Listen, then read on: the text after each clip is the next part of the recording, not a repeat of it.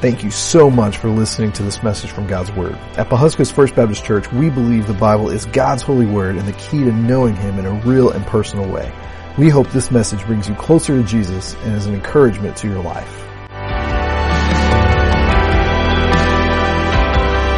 Well, church, are you ready to dig into God's Word with me this morning?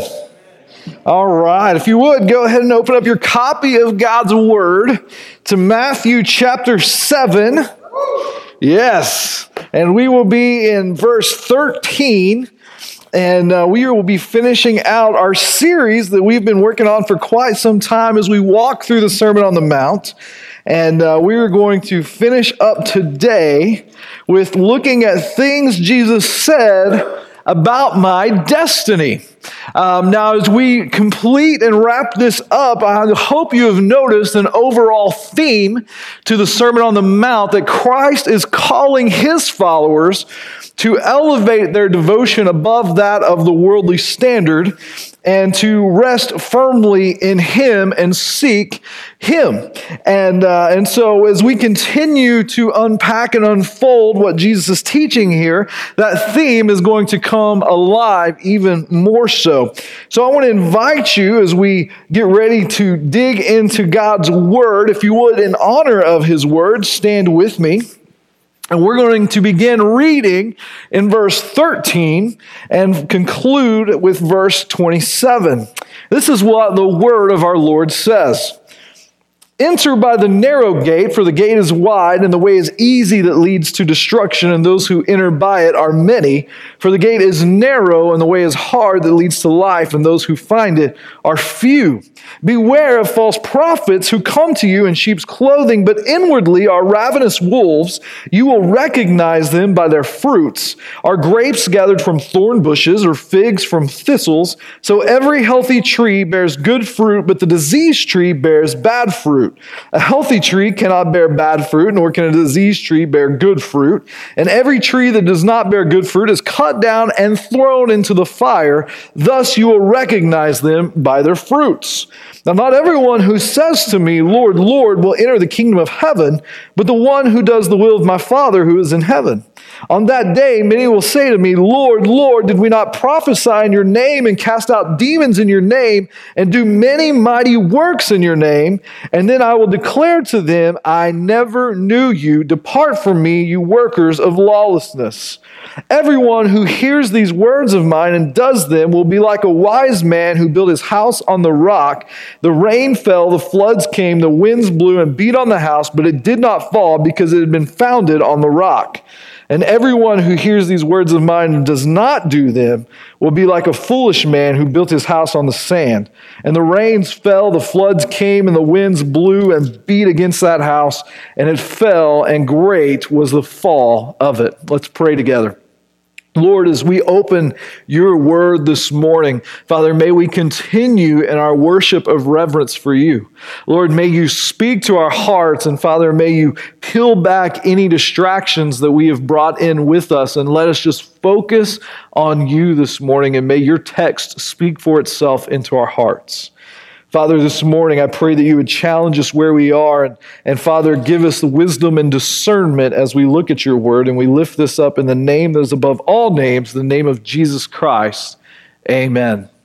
Thank you, church. You may have a seat. Well, as we begin to look here, some of you may have noticed that we started out with a passage we ended with last week, and uh, that was not by accident, that was intentional because as we continue to walk into looking at things Jesus says, it is very applicable for what we're doing today, especially as we're talking about what Jesus says about my destiny. See, I want you to understand this morning that Jesus is clearly communicating the impact of what it means to truly be his disciple. And when someone follows Jesus for real, then there's some inevitable, undeniable changes that will take place in the life of that person.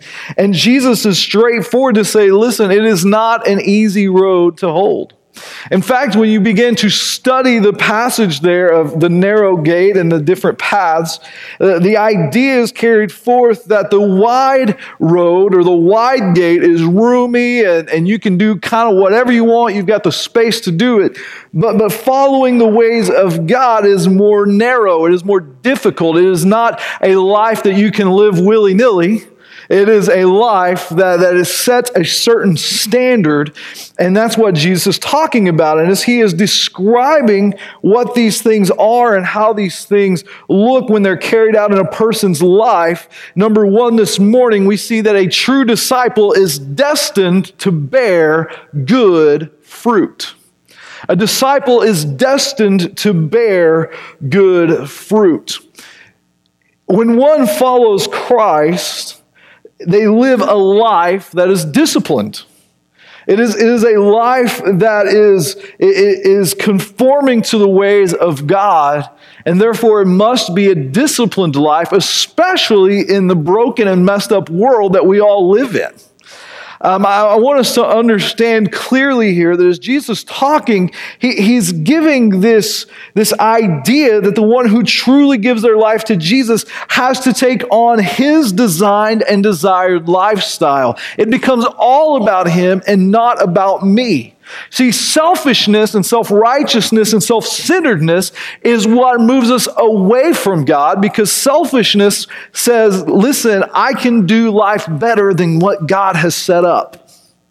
It brings us to the place where we ourselves become God. It's a form of self idolatry. And so when we turn and become disciples of Jesus, we do an about face, we repent, and we follow Him and we begin to live in the standard that He has set for us. It is quite the opposite of what popularized American religion tells us. See, religion simply gives the false notion that we can just go about living life however we see fit as long as we participate in some kind of religious activity and give Jesus a nice, hearty shout out every once in a while. Religion, Americanized popular religion, says you just kind of go through the motions, but really you continue to do life your own way. And Jesus, as he's shown us time and time again throughout the Sermon on the Mount, is saying, no. Doing life your own way is what separated you from God in the first place. I've come to give you a life to give you abundant life, the life that is lived within the design and the desire of which we were created in the first place. Real discipleship is disciplined and it revolves around a transformation in one's heart. It's not just giving a shout out to Jesus, it's about your entire life bearing his name.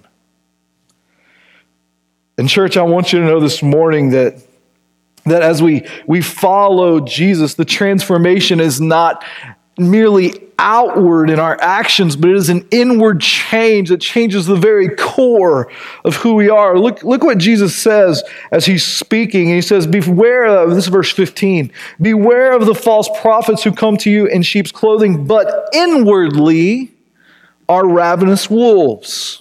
You will recognize them by their fruits. Now, I want us to understand here that when Jesus is making this declaration, he's talking about and addressing false prophets. False prophets are teachers and instructors on how you can follow God, but, but while they look like they're good on the outside, inwardly, they're really promoting a false gospel.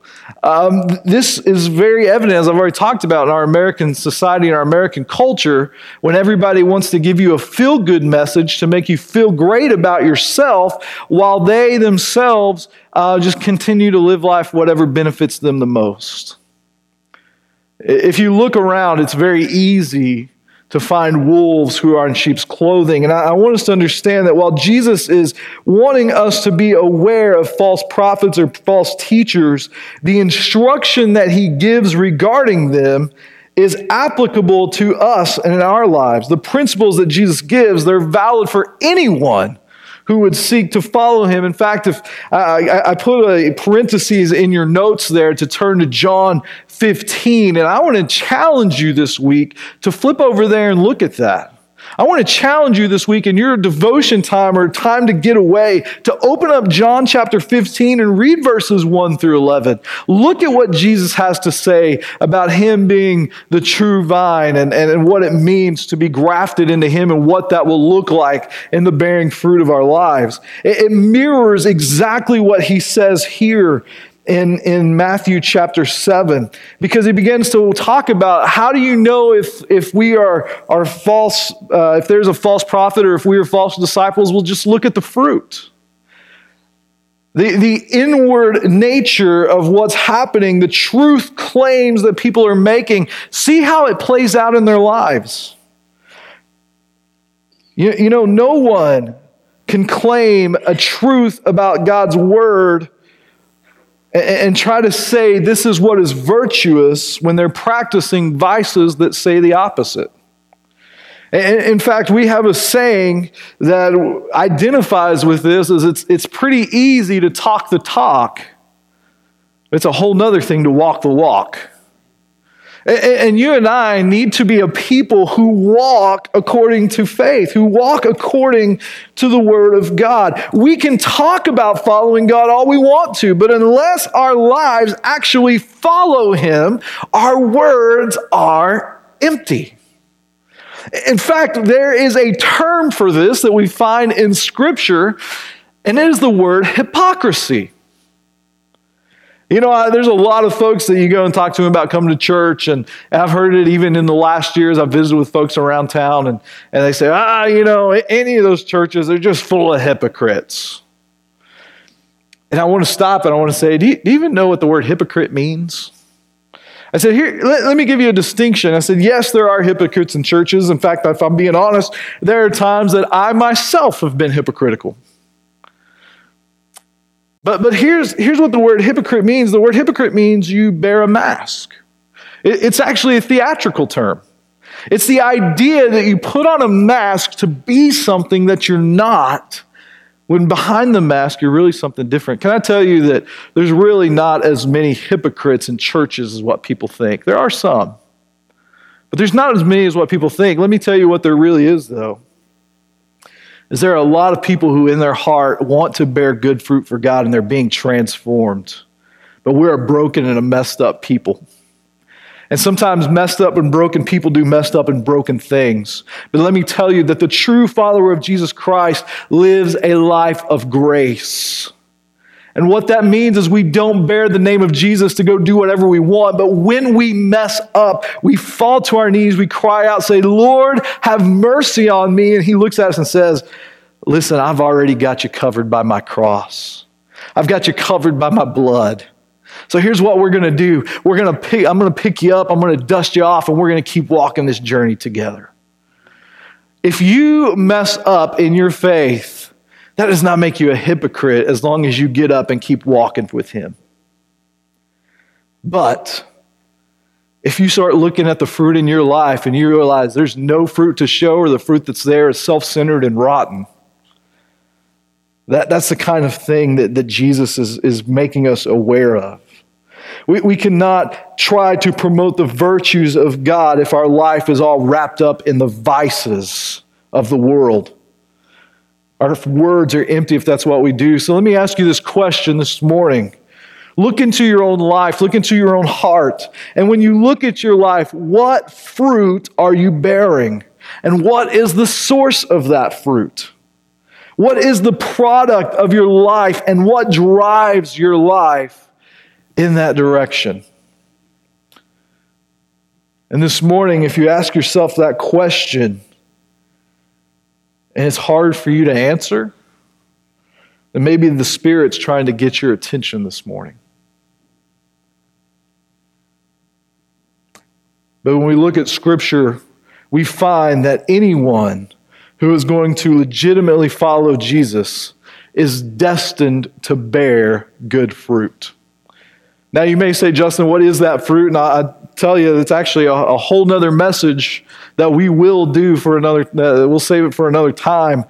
But a good starting place is going to Galatians chapter 5 and looking at the fruit of the Spirit. It says this For the fruit of the Spirit is love, joy, peace, patience, kindness, goodness, gentleness, self control. It's amazing that self control is in there, especially when we're looking at the context of the scripture we have about a disciple being a dis, or living a disciplined life. And so begin to mirror those things. Well, you say, well, well, Justin, what does bad fruit look like? Well, jump up a few verses in Galatians. There's a whole list of impurity, sexual immoralities, covetousness, greed, and the list goes on and on. So, so look at your own heart. Look at the things in your life. What fruit are you bearing, and what is the source of that fruit? But let me tell you this morning, not only are we destined to bear good fruit, but number two this morning, we are destined to be genuine. We are destined to be genuine. You know, there's a lot of people who can do a lot of things for the wrong reasons. Um, in fact, when we began to look at the uh, Beatitudes, we came to a spot in Matthew chapter 5 where Jesus says, Don't be like the Pharisees because they do this, this, this, and this, and they get their reward because it's really not for God, it's all for show. Well, he continues to evaluate and look at that. Look with me in verse 21. For no one, uh, not everyone who says to me, Lord, Lord, will enter the kingdom of heaven, but the one who does the will of my Father who is in heaven. Now, Jesus is building off of this idea and this concept of making sure that your walk matches your talk, because here is an example that he gives and says, Listen, I'm telling you, there's a lot of people who can say the word Lord, but if their lives do not declare me to be Lord, then they're in trouble. Uh, church, I want you to understand this morning that it is not about religion, it is about relationship with Him. And one of the greatest tragedies in cheap religion is that it revolves around a mere profession of faith instead of realizing that, that, that faith through repentance and discipleship. Uh, let, me, let me put it this way there are so many times throughout the years that I've talked to youth, I've talked to adults, and, and just began to open the Word of God, and they say, Well, I'm not really sure that I'm saved. And the, and, and the bad part is, is the trained response to that is, well, has there ever been a time where you've asked the Lord to come into your heart and be your, your personal Lord and Savior? I don't think that is the biblical response to that question. I think the biblical response to that question is well, let's look at your life. Do you want Jesus to be Lord? Uh, listen, a person can pray a prayer all they want to, but if they haven't actually given their life to Jesus, all they're doing is talking without walking. You and I need to understand that in order for us to be genuine Christ followers, and I underline this in my Bible, it says that, that, that not everyone who says to me, Lord, Lord, will enter the kingdom of heaven, but the one who does the will of my Father who is in heaven. And, church, listen to me very carefully. If you don't even have the desire to do the will of God, if you don't even have the desire to truly follow Him, then you need to be doing a gut check and a heart check. There's a vast difference between someone who is striving to follow God, who is wanting to follow God, and, and tripping over themselves, versus someone who says, I just want to talk about Jesus, but I don't really care about anything. You and I need to be a people whose lives are marked by discipleship, whose lives are grounded in following Him. Uh, listen, the mark of a true disciple and therefore one who is truly saved is not that you've prayed a prayer, but that your life is surrendered. If your life is not surrendered to Him, if you don't even have the inkling uh, of the desire for your life to be surrendered to Christ, then there is no scriptural evidence that you are truly saved. And you stand in danger of being one of these that the Lord says will come and say, Lord, but He says, Depart from me, for I, I don't even know you. And look, these people do some pretty grand things. He says, On that day, many will say to me, Lord, did we not prophesy in your name? Did we not talk about the scripture? Did we not even cast out demons in your name? And do all of these mighty works? He's just going to declare to them simply, I don't know you. Be gone with you, you workers of lawlessness, or you evil doers. Church, I, I need you to understand this morning that invoking the power of Jesus' name and surrendering to the power of Jesus' names are two different things. Uh, Jesus, as he gives this example, there are a lot of good things he's talking about. There's an outside appearance of being very godly, yet the appearance of, of godly things is no substitute for a genuine relationship with Jesus. And just as Jesus is warning us about false prophets in 15 through 20, he's warning us about false disciples in 21 through 23. Do you understand that the word disciple gives its meaning of one who is following a master? In fact, the, the word carries with us this mental image of one who wears the dust of his master. What it means is that a person is following so closely to their master that as he is walking and kicking up dirt, it's landing on you. It's a, a it's a picture of being close to him. And, and listen, you and I are destined to be genuine if we are truly his. You and I are destined not, not to be as one who goes through the motions, but as one who is being transformed. And, and listen, I'll, I'll, tell you, um, I have been a Jesus follower since I was nine years old. Now, trust me, at the age of nine, I did not fully understand what that meant. But I knew enough to know that I wanted to follow Jesus because of how great he was and how much he loved me, and that he would even give himself on the cross for me to pay for my personal sin. And, and, I did not know as a nine year old what all that would entail, but I tell you, I have never, ever regretted it. I, as I've grown and I've got to know more and more and more, never once have I went, you know, I just don't know if this is all worth it. As it becomes more and more about following Him, as the transformation is taking place in my life, the hungrier I get for it. The more I want to be transformed by Christ. The more I want to be genuine. And even in, in the smallest details, listen, the struggles that I had years ago are not the same struggles I have today, but I assure you there are still struggles in a battle to be godly instead of living for self. But each and every day, as I face that struggle, the Lord just simply whispers to me, Come on, I've got you. We're doing this together. And I just fall and rest in Him and rejoice in Him. So let me ask you this morning what is your drive for Jesus? Do you have an ongoing personal relationship with Him, or are you just depending on a prayer from where your perspective, you just think, you know, years ago I got things settled up with Him, so I'm good? I've heard that in the last year as well, visiting with folks about the gospel.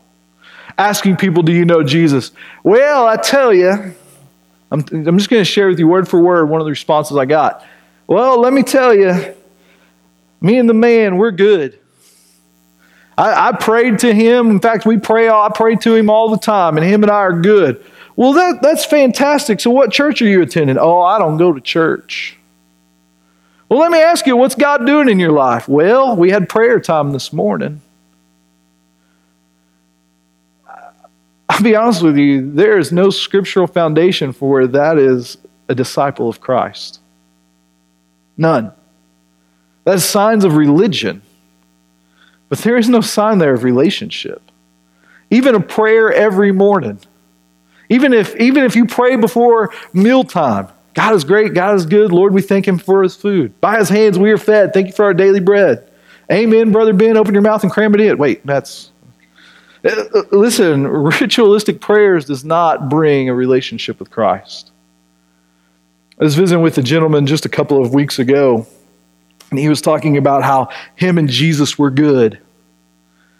And so I asked him, I said, uh, I said, Well, what have you been reading in your Bible lately? Oh, I don't know. I probably need to dust that thing off. Guys, don't buy into the lie that you can be genuine in your faith without having a relationship with Christ. As, as we close out here, Jesus is telling us we are destined to bear good fruit if we are truly his disciple. We are destined to be genuine. And number three, we are destined to be wise.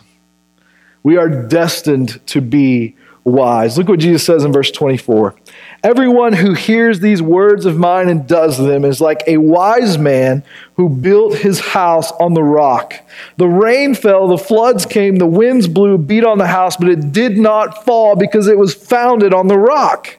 And everyone who hears these words of mine and does not put them into practice or does not do them will be like a foolish man who built his house on the sand. The rain fell, the floods came, and the winds blew and beat against that house, and it fell, and great was the fall of it. Listen, previously, Jesus warned against actions with no substance. Here, he is declaring that if you take his word to heart, which means hear these words, then your substance will lead to action. You cannot be in an ongoing relationship with Christ and take in all of the Bible but not apply it. You cannot grow in your knowledge but yet not let it have an impact in your life. There are people who deny God to the very extreme of saying he doesn't even exist, who know this better than most Christians. Knowledge is never a substitute for relationship. However, that does not give us an excuse not to seek the word and grow in our knowledge, but as we grow, we must apply it. You know, this uh, last Wednesday, we were doing our, our study on um, spiritual gifts. And, and one of the things the, the gentleman that's leading the study, Chip Ingram uh, from Living on the Edge Ministries, as he's talking about spiritual gifts, he, he gives this great illustration that I think is very applicable to what we're do- talking about here. He says, You know, there are books and books and books about swimming teaches you how to swim. This is this is this is what uh, you know. This stroke, and here's how you do this, and here's the backstroke and the breaststroke, and you can do all these things. And, and and listen, there's instructional videos on YouTube. You can go and it'll show you how to doggy paddle and do all kinds of different swimming maneuvers. But until you go jump in the water, you will never learn how to swim. You and I can listen to all the podcasts, sermons, read all the books we want to about scriptural things, but until we put them into practice, we are not wise. We must be a people who, who are not simply idle in the growth of the things of Jesus. But we must be one who is living out our faith. We must be the one who is applying what we have learned. True blessings and growth come from living out the truths of Jesus, no matter the culture. You know, I, I, love the parallel that Jesus gives here of two houses, one built on a solid foundation, the other one built on sifting sand. And as, as, as the, the, the, the shifting sand is hit with the wind and the waves, it gives way and the whole structure crashes. I want you to understand that the mark of discipleship it will be shown within the context of the culture of which we live because the culture of which we live is a raging storm against Christians. The culture of which we live is, is a raging storm, and the wise and the true disciple will establish their life on the solid foundation of a relationship with Jesus through God's word and will stand firm no matter what turbulence the culture brings. But the foolish and the false believer, they will establish their life on the shifting sands of the worldly culture. and they will seek to make the Bible conform to what they believe. And when the turbulence from trials and tribulations come, they will collapse in their deception and they will suffer significant ruin. There are many friends that I have. Some are Baptists, some are other denominations, but they all want to claim the title of Christian. And as I see different posts and different things that they agree with on social media, as I talk to many of them in public, there is a sharp distinction between those who are grounded in the Word and those who wish to manipulate the Word. Can I tell you that scriptural truth is not dependent on whether you and I agree with it or not? Scriptural truth is a solid foundation that is true regardless of if one acknowledges it as true or not. That's the nature of truth. And you and I must build our lives around God's word rather than trying to make God's word fit into our lives. Jesus says here that those who, who try to build their, their life on anything other than the solid foundation of Jesus and his word are just setting themselves up for failure. And I think I thought about this. You know, Jesus is using this as a parable, but it's a parable that the people could relate with. And I just thought, can you imagine all of the hard work and the effort and the sweat that it goes in to building a life on sand? It's the same kind of effort that goes in, uh, disciplines that go into building our lives on a scriptural foundation. The difference is, it's not about how much work you put in. It's not about how quality design you have of your house if the foundation is not solid. I, I look around and, and, you know, Ashley and I all the time are, are, are just looking at our society and our culture and we're going, I, I don't understand how somebody who doesn't have a faith in Jesus Christ makes it in this world. And the reality is, there's a lot of people that do. There's a lot of people who make it in this world, but they will not make it in eternity because their foundation is not solid. You and I must be wise. We must ask ourselves what foundation are we building on? Does our life stand on a solid relationship with Jesus and His Word, or are we building on pop culture and buying into the false sense of security that it promises? Does our life revolve around work, materialism, status, and personal preferences? Or are we living surrendered to Jesus and being transformed by the renewing of our minds so that we may know God and know His will? You cannot have both of those things. If your life is, is about those things I mentioned, if it's about work, materialism, status, and personal preference, you're building on sand. However, if it is about a surrendered relationship with Jesus and you're being transformed by the renewing of your minds, as Romans 12 2 tells us, and you are beginning to know God and to know His will, then you are building on a solid foundation. Church, let me ask you this morning what's your life being built on? And can I tell you that, that you can't have it both ways? I've tried that. I tried riding the fence. I've told you guys this before.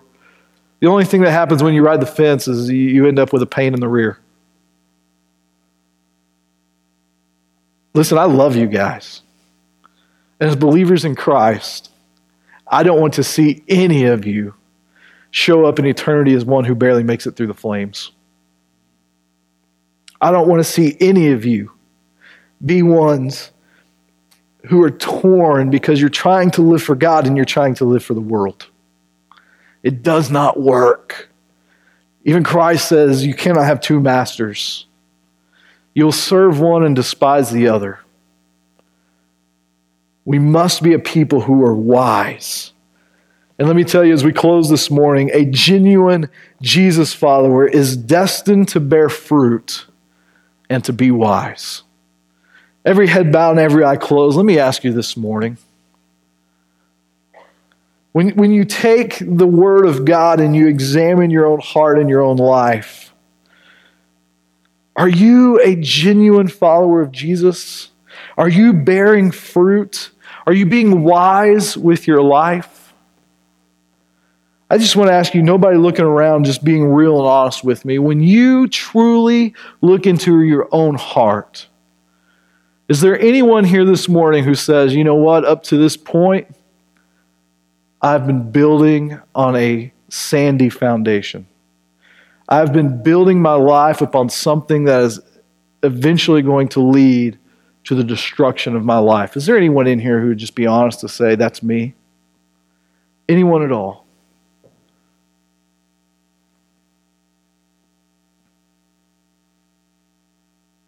All right, every head bowed and every eye closed, nobody looking around.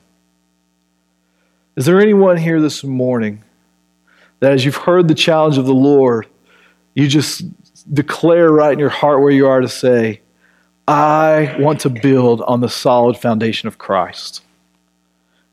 Is there anyone here this morning that raise their hand to say, That's my life?